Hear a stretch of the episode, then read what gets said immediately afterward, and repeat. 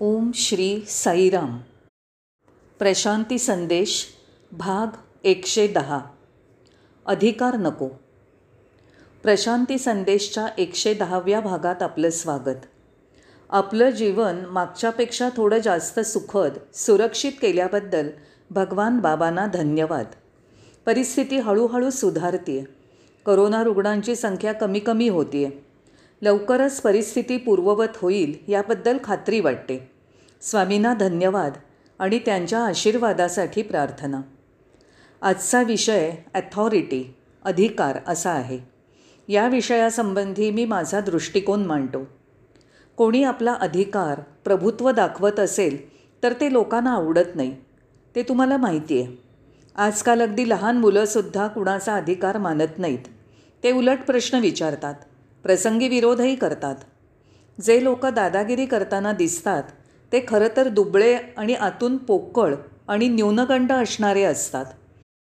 त्याखेरीज असंही दिसून येतं की प्रभुत्व गाजवणारे लोक लोकांशी मोकळेपणाने वागत नाहीत लोकांशी मैत्री ठेवत नाहीत समाजात मोकळेपणाने मिसळत नाहीत.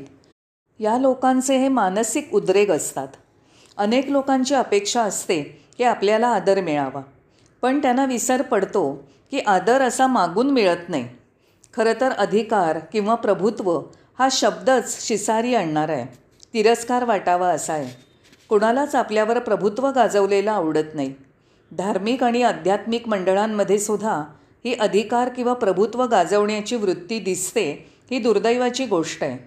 खरं तर धर्म आणि अध्यात्म यासाठी स्वतःच्या निश्चयाची आवश्यकता असते. त्यात स्वातंत्र्यावर स्वतंत्र प्रज्ञेवर भर असतो.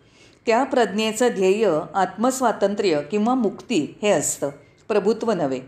कशाचा गुलाम बनणं हे प्रज्ञेचं ध्येय नाही. तेव्हा या संदर्भात आपण काही मुद्द्यांचा विचार करू. खरं पाहता प्रत्येक गोष्ट त्या व्यक्तीवरच सोडायला हवी. जास्तीत जास्त तुम्ही सल्ला देऊ शकता. तो मान्य होईल किंवा होणार नाही. त्याप्रमाणे कोणी वागेल किंवा वागणारही नाही. कारण कोणी काही सांगितलं तर त्याचा अर्थ असा नाही की आपण आंधळेपणाने तसं करावं. त्याऐवजी कोणी काही सुचवलं तर विचार करून ते स्वीकारावं. केवळ कोणी सांगितलं म्हणून नव्हे विचार न करता स्वीकारलं तर आपण आपल्या मार्गापासून दूर जाऊ शकतो तेव्हा विचार न करता आंधळेपणाने स्वीकारू नका. शिवाय प्रभुत्व गाजवणाऱ्याचं अंधानुकरण केलं तर आपला मार्ग आपण शोधण्याचं स्वातंत्र्यही जातं. तुम्ही जेव्हा स्वतःच स्वतःचा मार्ग शोधत असता तेव्हा तुमची कृती ही जास्त चांगली असेल आणि ध्येय हे जास्तीत जास्त जवळ येईल. पण काही लोक मात्र आनंदाने कुणाचा तरी अधिकार स्वीकारतात का ते माहीत नाही. आणखी एका प्रकारचे लोक असतात ते म्हणतात की आम्ही कोणाचा अधिकार स्वीकारला तर अंधारात बुडी मारून आम्हाला स्वतः शोधाशोध करायची आवश्यकता राहत नाही. त्यांना काहीतरी सहज सोपं तयार मिळणारं असं हवं असतं. पण हा अधर्म आहे हे अध्यात्म नव्हे. विचार विवेक हा निर्णायक घटक आहे. तोच तुम्हाला मान्यता प्राप्त करून देतो. त्याच्याशिवाय कोणी तुमचा स्वीकार करू शकत नाही. तो केवळ सैद्धांतिक नाही तर आचरणाचा भाग आहे. वस्तुस्थिती बघता असं दिसतं की प्रभुत्वाची भावना वास्तव नसते. त्यामुळेच त्याचा वापर करावासा वाटतो. प्रभुत्वाचा वापर करणाऱ्यांमध्ये हा एक मुद्दा दिसून येतो. तेव्हा कुणाच्याही प्रभुत्वाचा प्रभाव तुमच्यावर पडू देऊ नका. तुम्ही आत्मनिर्भर व्हावं ही आध्यात्मिकतेची अपेक्षा असते आणि तो ईश्वर तर आपल्याला मदत करायला सतत तत्पर असतो ज्ञानाचा मार्ग दाखवत असतो. एकदा हा विवेक निर्माण झाला की दैवी स्वामींच्या मदतीच्या हाताचा अनुभव येतो. या विवेकातच आत्म्याचं वास्तव्य असतं.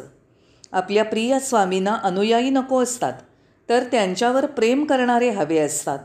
ते कोणतीही आज्ञा करत नाहीत ते केवळ सूचक बोलतात. तुम्ही स्वतःचा मार्ग स्वतः शोधावा यासाठी ते मार्गदर्शन करतात.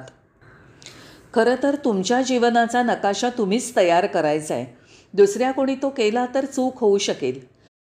सैन्यातील गणवेशाप्रमाणे तो काही सर्वांचा एकसारखा नसतो.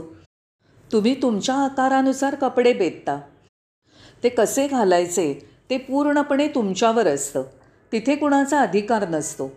कोणताही भेदभाव न करता आपले स्वामी भगवान बाबा प्रत्येकाचा स्वीकार करतात. हा स्वीकार पूर्णत असतो. कोणत्याही अटींवर नसतो. ते आपल्याला पूर्णपणे स्वीकारतात. का? तर त्यांचं तुमच्यावर प्रेम आहे. प्रभुत्व नव्हे. तुम्हाला पूर्ण स्वातंत्र्य दिलं जातं. या उलट विवेकाने तुम्ही स्वतःच्याच मार्गाने गेलात तर येणाऱ्या सर्व परिणामांची जबाबदारीसुद्धा तुम्हीच स्वीकारता. पण कुणाच्या प्रभावाखाली अंधानुकरण केल्यास तुम्ही तुमचं स्वातंत्र्य गमावता. एवढंच नाही तर येणाऱ्या परिपाकांची जबाबदारीही तुम्ही त्या माणसावरच टाकता. स्वामी नेहमी म्हणतात स्वतःच्या विवेकाचं अनुसरण करा. म्हणजे स्वतःमधील प्रकाश शोधा. तुम्हाला कुणाच्या मार्गदर्शनाची आवश्यकता नाही. तुम्हीच तुमचा प्रकाश आहात. भगवान हे आपले मित्र आहेत. ते सूचना देतात. आज्ञा करत नाहीत. तेव्हा या प्रभुत्व गाजवणाऱ्या लोकांच्या बाबतीत मोकळेपणाने सांगायला हवं. काही लोक मात्र स्वतःहून कुणाचं तरी प्रभुत्व मानतात कारण त्यांना सर्व जबाबदारी दुसऱ्यावर ढकलायची असते. दुसऱ्यांना दोष द्यायचा असतो. पण हे तर गुलामाचं जीवन झालं. खरा धार्मिक माणूस कुणाचाही गुलाम होण्याची इच्छा बाळगणार नाही. याचाच अर्थ तुम्हाला मुक्त व्हायची इच्छा नाही. तुम्हाला गुलाम व्हायचं आहे असेच लोक दुसऱ्याचं प्रभुत्व मान्य करतात आणि स्वीकारतात. पण प्रत्येक व्यक्तीमध्ये दोन बाजू असतात. आपली जबाबदारी दुसऱ्या कुणावर तरी टाकून द्यायला एक बाजू तयार असते तर दुसरी बाजू म्हणते मला स्वतंत्र व्हायचं आहे ही वस्तुस्थिती आहे. जर तुम्हाला दुसऱ्यावर जबाबदारी टाकून द्यायची असेल तरी प्रथम आपल्यामध्ये नकार असतो. की मी का मागोमाग जायचं? हे आपण मोकळेपणाने म्हणत नाही पण तो असतो. तेव्हा आपला विवेक नीट ठेवून प्रथम नीट ऐकून घ्यावं. म्हणजे आपलं मन स्वच्छ राहील आणि आपला निर्णय आपण घेऊ शकू. आणि मग कुणाच्याही प्रभुत्वामुळे आपली हानी होणार नाही. तुम्ही जेव्हा प्रभुत्व मानता तेव्हा हा नो असतोच. पण थोड्या वेळाने पुन्हा आपण प्रभुत्व स्वीकारतो. ही सायकल सुरू राहते. स्वामींच्या आशीर्वादाकडे बघता ते कोणत्याही अटींवर आधारलेलं नाही. तुम्ही जसे आहात तसं ते स्वीकारतात. तुम्हाला धैर्य देतात. त्याच वेळेला ते तुम्हाला तुमचा अवकाश स्पेस देतात. तुम्हाला समाधान वाटतं. भगवान सर्वांशी याप्रमाणे वागतात. म्हणून तर ते या आधुनिक समाजात आंतरराष्ट्रीय वर्तुळात ईश्वर झाले आहेत. एवढंच नव्हे तर भगवान नेहमी सांगतात की जो कोणी तुम्हाला आनंद आणि उन्नती देईल त्याचं अनुसरण करा. पण आपण आनंदी आहोत की नाही हे तुम्हाला समजायला हवं. ती प्राथमिक अट आहे. आपली आपण स्वतःला मदत केली पाहिजे. तुम्हाला जे काही करायचं आहे ते करायला भगवान मदत करतात. नवविधा भक्तीपैकी कोणताही मार्ग तुम्ही निवडू शकता. ते सर्वस्वी तुमच्या हातात आहे. भगवान आज्ञा करणार नाहीत. मदत मात्र करतील. उदाहरणार्थ गुलाबाचं फूल हे गुलाब म्हणूनच वाढलं पाहिजे. कमळ हे कमळच असलं पाहिजे. कमळ हे गुलाब होऊ शकणार नाही किंवा गुलाब हे कमळ होऊ शकणार नाही. त्यामुळे प्रत्येक रोपाला आपापलं कसं वाढू द्यावं ही जबाबदारी माळ्याची. त्यातच सौंदर्य आहे. तो आपल्याला सर्व ऊप प्रेम देतो काळजी घेतो. आपण कुणाचंही अनुकरण करत नाही ना याबद्दल सावध असलं पाहिजे. कुणाची कार्बन कॉपी होऊ नये. ईश्वराला समर्पित व्हायचं असेल तर ते स्वतः ठरवा. कुणाच्या अनुकरणाने नको. आपल्या हृदयाचं अनुसरण करा. कारण काही वेळा अनुकरणाचा मोह होतो. अनुकरण हा एक रोगच आहे. तुमच्या अंतर्मनाचा कौल घ्या. आपलं जीवन जगण्याची जोखीम घ्या. अंधानुकरण करू नका. स्वतःच प्रमाणबद्ध व्हा. या बाबतीत आपला हक्क आपणच बजावावा. तो कोणी लुबाडू शकत नाही. तुम्ही स्वतः आत्मनिर्भर होण्यासाठी भगवान नेहमीच म्हणतात की तुम्हाला मदत करायला मी सदैव तत्पर आहे. तुम्हाला स्वतःपासून दूर करण्यासाठी नव्हे तर तुमच्या आत्मनिर्भरतेसाठी मी सतत मदत करतो. तुम्ही जर स्वतःच्या व्यक्तिमत्वापासून ढळलात तर धर्माचं उद्दिष्टच नष्ट होईल. दूरदर्शीपणाचं महत्त्व जाणलं पाहिजे. त्यासाठी दृष्टी अंतर्यामी हवी. कारण आपली दृष्टी सतत बाह्य जगाकडे असते. ती अंतर्यामी वळवायला हवी. भगवान बाबांची अपेक्षा असते की आपण त्यांना जाणून घ्यावं त्यांची अनुभूती घ्यावी आणि स्वतःच्या अंतर्यामी प्रवेश करावा. आपण त्यांना जाणावं आणि स्वतःच्या अंतर्यामी हा प्रयोग करावा. तीच साधना किंवा अध्यात्माचा अभ्यास. तुम्हाला नीट समजलं असेल तर हे नीट करून बघा. आत्मतत्व जाणण्याचा सराव करा. सुरुवात कशी करायची? तर प्रथम लक्षपूर्वक एकाग्र चित्ताने ऐकणं जाणून घेणं आणि स्वतःच्या अंतर्यामी ते प्रत्यक्षात आणणं. केवळ विश्वास नव्हे तर श्रद्धा महत्त्वाची. अनुभूतीसाठी ती आवश्यक आहे. तुमच्यामध्ये उत्स्फूर्तता असली पाहिजे. स्वाभाविकता हवी. कुणाच्या उपदेशाची गरज पडू नये आणि मग जे काही घडेल त्याची जबाबदारी भगवान बाबा घेतात.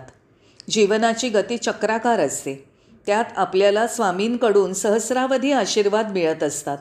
त्यामुळे घडणाऱ्या गोष्टींना स्वामी जबाबदार आहेत असं वाटलं तरी वस्तुत आपण स्वतःच जबाबदार असतो आणि ही खात्री पटल्यावर आपण कुणाला दोष देत नाही. इथे अश्रद्धेला जागाच नाही. जीवनाच्या या चक्राकार गतीत स्वतःच्या जीवनाला स्वतःच आकार द्या. तुमच्या जीवनाचा नकाशा दुसरं कोणी बनवू शकणार नाही कारण प्रत्येकाचं वेगळं वैशिष्ट्य असतं. खरा स्वामी हा प्रत्येक व्यक्तीच्या वैशिष्ट्याचा आदर ठेवत असतो. तो माणूस ख्रिश्चन असेल तर त्याच्या श्रद्धेनुसार सूचना देतो. बौद्ध असेल तर त्याच्या ईश्वरकल्पनेनुसार मान्यता देतो. तो प्रत्येकाचा आदर करतो कारण प्रत्येकाचं वैशिष्ट्य वेगळं असतं. या सगळ्यात तुमचा दृष्टिकोन महत्त्वाचा आहे. कोणत्याही गोष्टीला आपण स्वतः जबाबदार आहोत. आई वडील समाज वातावरण कुणावरही दोष नको. एकाच वातावरणात दोघांचं जीवन भिन्न असतं. अगदी एका कुटुंबात सुद्धा दोन भावांची पद्धत वेगवेगळी असते. तेव्हा हा दृष्टिकोन स्वीकारला पाहिजे. प्रत्येकाने आत्मनिर्भर होऊन स्वतःला तयार करावं. प्रभुत्व स्वीकारू नये. का? तर स्वामी तुम्हाला आत्मनिर्भर करतात. तुम्ही मात्र धैर्य दाखवायला हवं.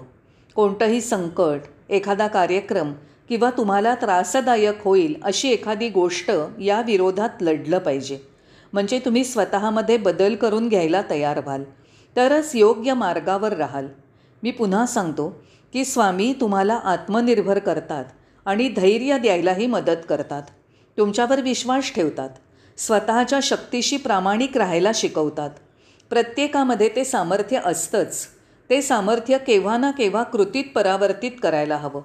आपण सावध असलं पाहिजे आणि नोंद घेतली पाहिजे की खरा स्वामी हा तुमच्या अपेक्षा कधीही पूर्ण करत नाही. तशी जरूरही नसते. त्याचा तुमच्यासाठी स्वतःचा असा आराखडा असतो. तो तुमच्या उपकाराखाली असण्याची किंवा तुमच्या अपेक्षा पूर्ण करण्याची आवश्यकता नसते. आत्मानुभूतीकडे आणि ती प्राप्त करण्याकडे तुम्ही लक्ष दिलं पाहिजे. आत्मज्ञानाला साक्षी या अवस्थेत तुम्ही असलं पाहिजे. दुसरी कुणाचीही उपस्थिती तुम्हाला ते अनुभव देऊ शकणार नाही. तुम्ही स्वतःच प्रयत्न करायला हवा. तुमची स्वतःचीच उपस्थिती हवी. इतर लोक फार तर तुम्हाला पाठिंबा देऊ शकतील. त्यामुळे पुढे जाण्यासाठी पोषक वातावरण निर्माण होईल. पण हे लक्षात ठेवा की प्रवास खूप लांबचा आहे आणि तो एकट्याने करायचा आहे. आत्मविश्वास असलेला माणूस हे करू शकतो. आत्मविश्वास असलेल्या माणसाला त्याच्या आत्मविश्वासाची जाणीव असते. त्याचा तो अनुभव घेत असतो आणि तो व्यक्त होत असतो. आणि एकदा का हा आत्मविश्वास झाला की ज्ञानातून जाणीवेतून कृती होऊ लागते? आणि मग स्वामी हे आपल्या अस्तित्वाचाच भाग होऊन जातात. अंतर्यामी स्वामींचं कार्य अधिक जोमाने होतं. ही गोष्ट आपण लक्षात ठेवली पाहिजे. अगदी सुरुवातीला जेव्हा आपण स्वामींकडे येतो त्यावेळी खूप उत्कंठा उत्सुकता असते. नंतर नंतर आपण स्थिर होत जातो. आणि स्थिर झालो की खरं काम सुरू होतं. आपल्यावरील कामाला स्वामी सुरुवात करतात. हा आध्यात्मिक मार्ग एकट्याने पार करायचा आहे. त्या मार्गावरून धैर्याने आत्मविश्वासाने स्वतंत्रपणे कुणाचंही प्रभुत्व न स्वीकारता जायचं आहे या लहानशा भाषणात आत्मनिर्भर होऊन उभं राहावं आणि कोणत्याही क्षणी कुणाचाही गुलाम होऊन राहू नये. विशेषत धार्मिक जीवनात. धन्यवाद. साईराम.